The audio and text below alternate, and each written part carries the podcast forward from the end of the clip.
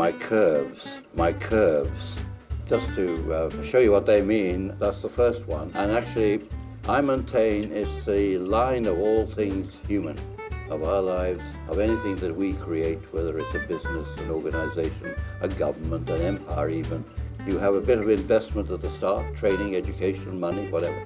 Money gets things going. That's Charles Handy. He is one of the all time greats of organizational philosophy. And here he's talking about one of his fundamental ideas the second curve. It takes time, and then you are successful for time, whatever success means in your world. But then everything peaks and goes down. Uh, your life, everything, everything that I know. Of course, that's very depressing. Come on, Charles. I've told you before, if I invite you onto a podcast, you can't bring the mood down. You can't depress the listeners within the first two minutes of the show. But, but, but, but, No buts, Charles. Carry on. Lighten the mood. to get out of this depression, you can have a second curve. Of course, the snag is you have to start the second curve before the first one peaks in order to cover that dip of investment at the beginning. And of course, at the moment where you have to start the second curve, that's when you think everything is fine. And so the status quo is the enemy of new thinking. It's the enemy of the second curve. Ugh, Charles, you just can't do it, can you? Enough of that. A lot of people go through life trying to stick onto a course that they charted when they were young, right? But to really hit an inflection point, you have to know when to hit the accelerator and when to break into a new curve. And this episode is about a man who has consistently engineered second curves in his life. You'll learn how he thinks about growth and how to make decisions as you find your second curve. And I promise, Charles Handy won't be back. You're listening to Inflection Point, the show that tells the stories of how B2B SaaS marketers changed the growth rate of their companies and the lessons that we can all learn from them. I'm Marc Thomas, I'm head of growth at Powered by Search, and I'm pumped that you're here. Don't forget to subscribe and leave us a review wherever you get your podcasts. Okay, on with the show. A lot of people who turn out to be innovative or creative adults have a similar experience in their early lives. Now, while other kids are happy sitting in the sandpit or eating glue, they're just curious about everything. More often than not, there's a role model, a character of influence, or someone else encouraging them to be creative and to explore their world. Now, for Pete Caputa, that role was played by his parents. Yeah, I think comes from my dad. He'd he'd always ask he'd always ask me what I think, and he was a real sharp dude.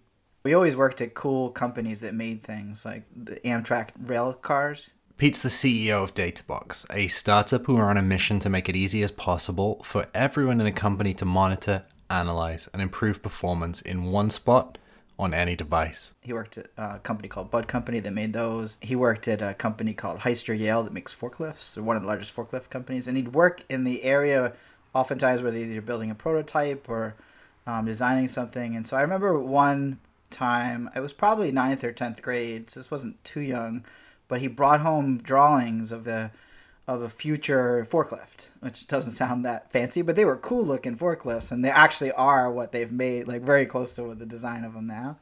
And he's, what do you think of the design? And he's like, you can talk to the engineer if you want. I didn't, but I do remember my dad just always asking me those questions. And he was very mechanical. He built our home, and I got to watch that and pick up nails and run drill holes and run wires through the walls and stuff like that. So the menial jobs. And but I, I got to always learn new things, and and so I think he was just always asking me what I thought, and it just always made me think. And I think now it's just like beat into my brain of what do I think? How's this work? Or how can these two things combine? Or what's a cool thing you could build with that? Like Pete's, my own parents always encouraged me to innovate and follow my curiosity. In fact, my father has made his career on helping organizations to manage innovation, so I totally recognize the feeling. You know, the feeling of looking at a problem and saying, what if this could be that?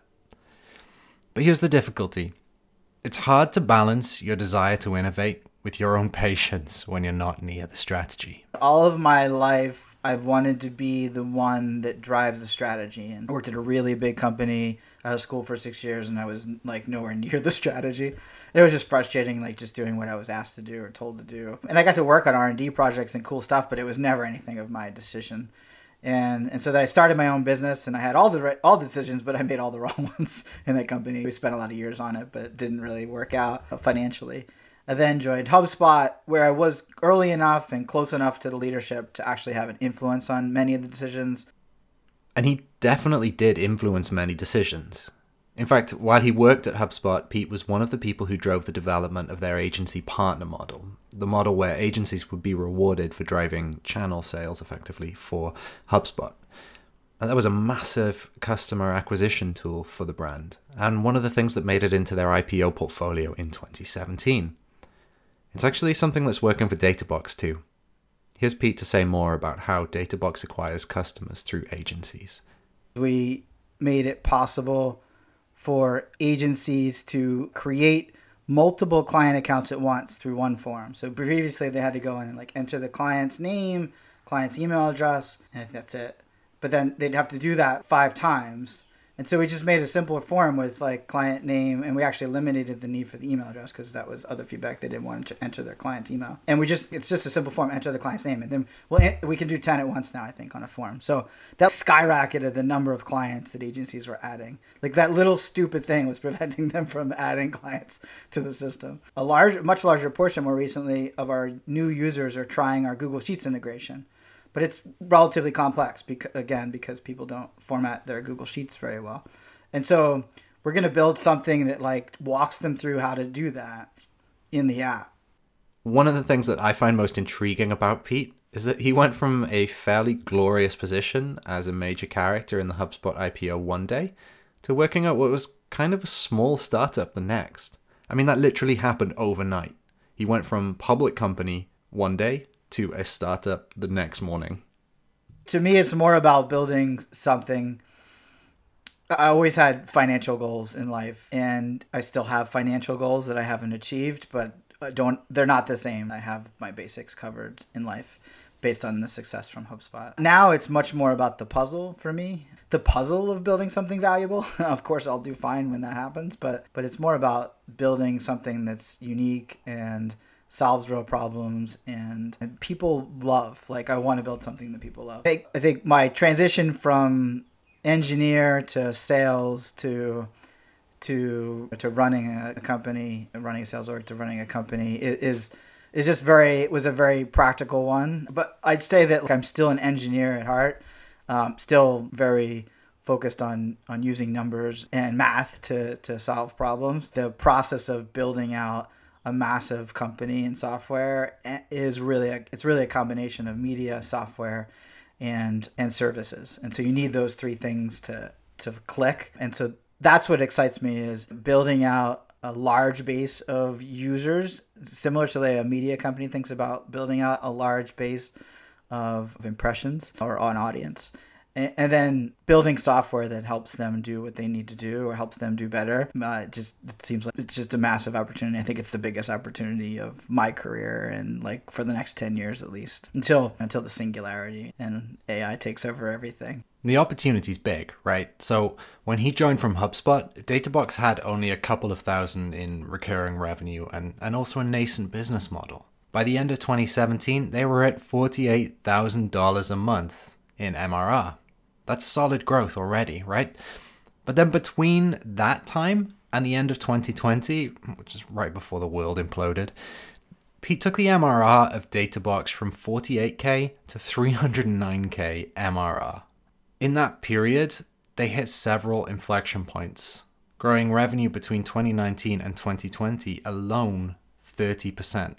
I had actually had heard about Databox when they raised their seed round uh, and I found it interesting. I think I even thought about reaching out, but never did because they had some cool stuff that they had built. But what they had, the success they had was doing mobile analytics for large companies. In fact, they went and closed like $500,000 annual contracts before they even raised money. And so when they raised money, they were oversubscribed and actually limited, ended up raising like 3.8 million. At the same, uh, roughly the same time as they raised, they recruited another CEO in the US because the founders are from Slovenia. They literally flew over here with no plan and figured it out. They spent about 3 million of that money by the time I got there. And when I joined, there was like a few hundred MRR. So they had a handful of customers. I'd always just assumed before I spoke to him that Pete was, you know, the CEO of Databox, but also the founder. But it turns out that that's not the case. And that makes this story even wilder. Picture this. You're the person who drove the idea of a business model that was one of the main reasons that HubSpot pulled off such a good IPO. And then you join a startup that has a few thousand dollars MRR. Not tens of thousands or hundreds of thousands, just thousands. I always pick like stupid hard businesses for some reason to scale. And I look around at some of the SaaS businesses that scaled and have scaled like crazy. It's like they, it's usually a simple product at the right time. And of course, for every one of those that succeeds, there's probably a hundred that fails. But this one is hard for a few reasons. So you know, I think you know. Uh, there's a bunch of reasons why Databox should be a hard company to grow. Firstly, it's tough to build all the integrations you need. And if you're going to make it useful, you've really got to connect with a lot of tools. And it's not just at random either. You have to align the tools you connect with the business uses of your target customer. And then, even when you've done that, you've still got to make sure that your customers know how to use the integrations to get what they need. And you have to help them to avoid vanity metrics as best you can so that they see the ROI and continue to pay you. Uh, and then there's this one. There's so many people out there that have the idea, I'm going to build a dashboard tool because I want a dashboard. I just talked to someone this morning, I won't name her name, but she's been at it for six years and she's doing a few hundred thousand of revenue and has maybe 100 or 200 customers or something like that and three integrations. We have 70, so that wasn't easy. The other thing that makes it hard is that every customer comes in want has a like by their by the nature of our product is looking for a custom solution. So they come in even though we build all those integrations out of the box, they want there are people that want to visualize it a certain way, might want to slice and dice the data a different way, might have data in a database or a spreadsheet, might want to push data from their own system via our into our system via API. So like every user that will pay us something has some kind of unique thing that they're looking to solve. And so we have to spend time learning their system so that we can then help them implement it in our system. And so that's time consuming and hard to scale. Before we get on with the main story, I just want to dive in here to something that Pete's going to say. Let's head off into a quick sidebar. Hello there. You're listening to the Marc Thomas Marketing Tactics Radio Hour. And today we're with Pete Caputa talking about organic growth and aggressive content sourcing strategies. All of our growth is organic. The majority of our signups, we get a few thousand, about 5,000 signups a month. That comes from organic search. And we've grown our organic search through, as you probably have observed, aggressive blogging. We blog a lot. We've developed some unique processes where we crowdsource input from literally at this point literally tens of thousands of people for the content that we produce whether that's a research report or, or an article he's not kidding so scroll through one of the blog articles on Databox's site, and you'll see literally dozens of original sources that you've probably never heard of in each one. Now, these are human faces with names and quotes about their unique experiences. At some point, most content teams think about crowdsourcing opinions from their audience using Help a Reporter Out, HARO.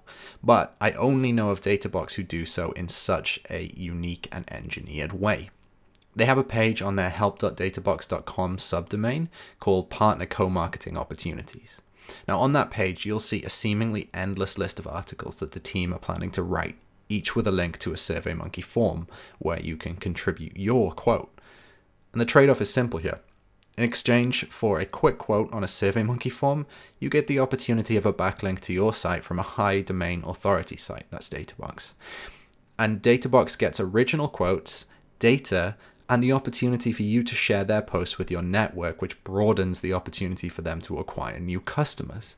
It's an absolutely marvelous content play that I've never seen anyone else do, and it's totally free and utterly genius. Okay, back to the show.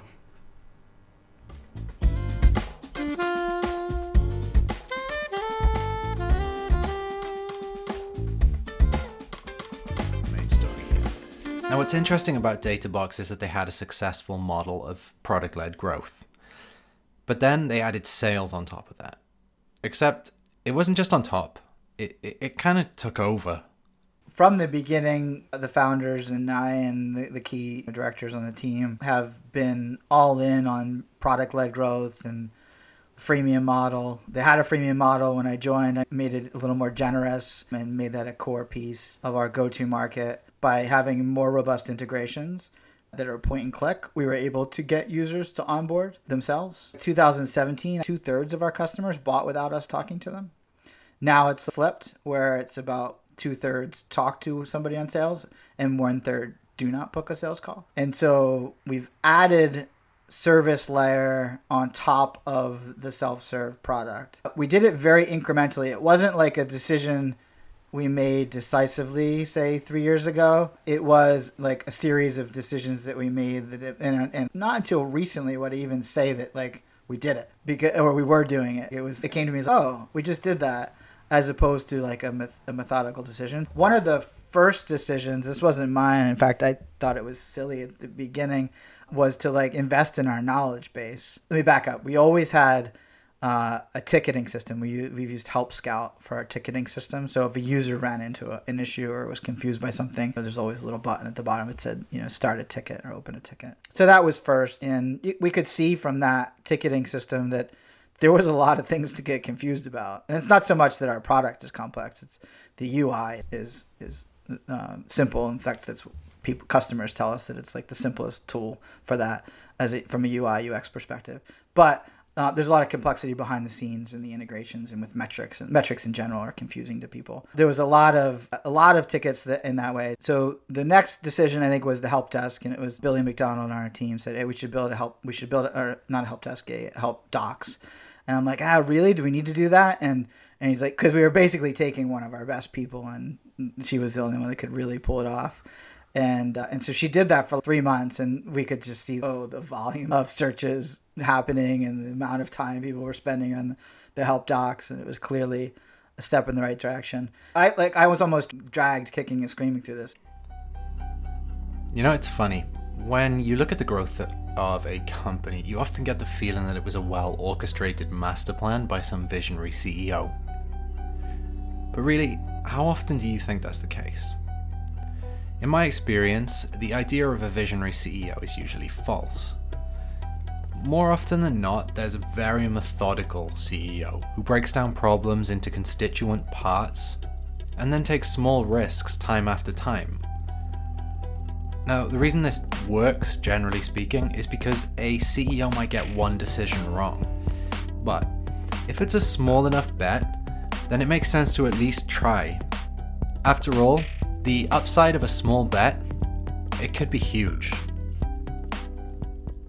And then he, he actually pushed on the next thing too. Billy pushed us, hey, we should do chat. And it was about the time where like Drift was getting really popular and everybody, SaaS were using Intercom. If you weren't using Intercom, you were missing out. It was an obvious move for us to make. But I was worried about, like, oh, okay, if we're chatting with users all day, are we to be able to get to all these tickets or am I to have to double the support team in order to handle chat. I think I let them roll out chat for a very small segment of our users or something like that. Test it. I told them, I'm like, if it works you, and we can handle the volume, you can roll it out more. And I expected that decision to be like a month month later, and three days later, he rolled it out to the customer base. so like, we weren't inundated, thankfully, but it did prove to help solve questions quicker and keep users in the app and I'd say over that time, over that two year period, I think our sign up to customer conversion rate has gone from 2% to 3.5%, which isn't like gold standard for SaaS. But given that our solution is so, it requires custom implementation in some sort, I think it's pretty darn good. But the challenge isn't just scaling the customer acquisition when you're growing. No, if, if you're going to choose a business model that requires support and sales, you've got to scale your organization as a whole. And that that's a heavy job. I always knew from my HubSpot days that you needed to reach out proactively to leads. We then we said, all right, let's build up our support team bigger, and they can handle chat, They can they can handle the basic tickets that aren't too technical, and and they can prospect in their spare time. So now we're at like 72 people and i think ha- maybe 40 of those people are in the sales support and marketing organization and eight in marketing so the rest is sales and support so our support team's huge we hire a bunch of people in support. That's where they learn. And then we we move them either into a sales role an a customer onboarding role or an account management role. Uh, and so fast forward to today and we we will have like next quarter we will have pretty much all the functions that a SaaS company that sells to say the mid market or enterprise has, but we're still doing it at an average sale price of $150 a month, and we're doing it at relatively high volume of customers each month. What impact has that had? Well, the answer is revenue growth. When Pete joined Databox in 2017, as we said, there was a couple of thousand dollars MRR. By the end of that year, the business was at 48k MRR. In 2018, the team began to build out the basic support function that the company had in place before Pete even arrived, and this marked the beginning of strong growth. 2019, end of year, 224k MRR. 2020, end of year, 309k MRR. This growth is great already, but what's obvious to me from listening to Pete's story is that the big inflection point is yet to come for Databox. While adding 30% additional MRR to your balance sheet in under 12 months is already a step change in terms of growth, is speaking with Pete you get the feeling he's just getting started. Now I'm a Databox and the CEO, and I'm, I actually I have responsibility to make decisions. that is my decision. But now it's harder than I thought it would be because there's always just so many options. And I think that's the hard part for me is I want to do what the team is excited about, I also want to do what I'm excited about. I also want to do what's best for the business. And there's so many of those options and like evaluating what to do next and not just like next week or next month or even next quarter, but next year. That's the exciting thing, but also the really hard thing. What's the outcome that we can produce? How much revenue can we produce from that?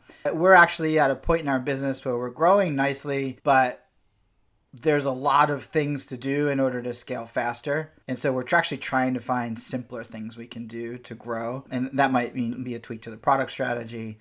Uh, we certainly don't want to throw out, oh, we have a nice business that we're building. But we're now looking at, all right, how can we drastically grow our sign up volume, maybe using product growth? Or what other product can we build that's a similar average revenue per customer that can help us get our net dollar retention? to another level. So now I'm looking at things that are maybe a little riskier. We might totally fail or flop trying to do it, but can have some outsized results as a result of taking one or two of those risks. If you ask industry people, they'll tell you that below a $500 a month sale price, you probably got to be self serve. In fact, that's almost universally the case. But clearly, you're bucking the trend, Pete. You know, I know, I know from my own career that it takes guts to go against the status quo. Uh, but but what does it look like for you to do something counterintuitive? And you know, I mean here, um, add sales to a business point with a price like this. I guess I just don't understand how you both manage a high level of uncertainty with your vision uh, while also running a company with a turnover of $5 million annually. I think I always felt certain of every next decision. Yeah, I never had a problem with the next decision to invest more. The, way we do it is so we're bootstrapping, right? But I also know that there's a massive growth potential here, not just with our current business, but the future business that we might be able to build. And so I know that investing in growth as much as I can makes sense. And but with the caveat that I'm going to do it as smart as possible. And so I know that if I can build something once and use it over and over again, that's valuable. And, and so clearly that's what, how product works. Right? You build a feature and there's some level of improvement and support that's required, but you build it once and you monetize it over and over. The same thing with help documentation. You, you build it once and you, you use it over, maybe not as many times as a feature. Same thing with launching a free service offering that's fully documented. Like we can build that once and I can then use that to onboard 100 or 1,000 customers. I've always felt confident in those decisions, and, it's largely because we can afford to do it. We're we're growing revenue faster than we're growing our expenses, and, and we usually have a little bit of a 90 day lag there at this point. We're oh, and we're so methodical about measuring everything that I know when things are or are not having an impact. Sometimes it's immediate, sometimes it takes six months, but we, we are measuring everything. And then I guess I'd have I also have the benefit of the experience of working at HubSpot where a lot of these types of decisions were made and read I read a lot, I listen to a lot of podcasts. I advise a handful of other companies that are doing similar stuff. I guess the experience helps in giving confidence to the decision. And it's overcoming the challenges like this that makes Pete's approach to company building just really important. After all, it's not just about a race to win new customers through marketing. To hit a true inflection point, you have to align several key building blocks. You've got marketing, product, but also company. Now, a lot of people would think of that as a task that has to be done quickly, like they're doing it all at the same time. But Pete's been at Databox for years now. Does he feel like he's there yet? That's the question I keep asking myself. This is a hard business to scale, and but now that we've built a big portion of it, and there's many things we'd like to improve about the current product and the current business and all that, but now that we've built all these pieces, I believe there's significant innovation that we can do on top that types of things that people have never seen before and that will have will in, in our customers' eyes increase the value that we're delivering like tenfold. And it wouldn't have been possible without these building blocks. And I think if anyone will want to try to do what we're doing, they'll need to rebuild these building blocks, which will require significant resources. I'm super excited about what the potential is. Now, again, some of those are high risk, so I don't know if they'll work, but we've tested some things and we'll validate them a little bit more. But yeah, I expect our curve to increase next year. I hope you see the thread now there isn't a master plan in the way that you often see in Hollywood movies and Netflix documentaries. No, most companies are built by people consistently showing up and solving the next problem with some common concept of a pain point that they're solving either for their customers or for themselves. They're breaking it out into new curves, second curves, by maintaining curiosity and thinking through problems methodically. That's how you hit a second curve. It's also why, despite the depressing opening to this show, I'll give you that, Charles Handy is an optimist. Just like Pete Caputa. Because an optimist is not a person who is always positive. They just believe that over time, things will get better. So, bringing this back together, how formative was family encouragement to innovate for Pete? Very formative. Yeah. Yeah, it wasn't just my dad. My mom was always extremely supportive and uh, encouraging. And I was the second oldest of 30 cousins on one side and the oldest on another. So I had four loving grandparents, lots of aunts and uncles. My mother has eight, uh, seven siblings. And yeah, no, I had a, a, lot of nurturing in that way. Yeah, it totally led to an inflated sense of self, but but that has certainly driven me to think, given me the license and, and encouragement to think creatively, for sure.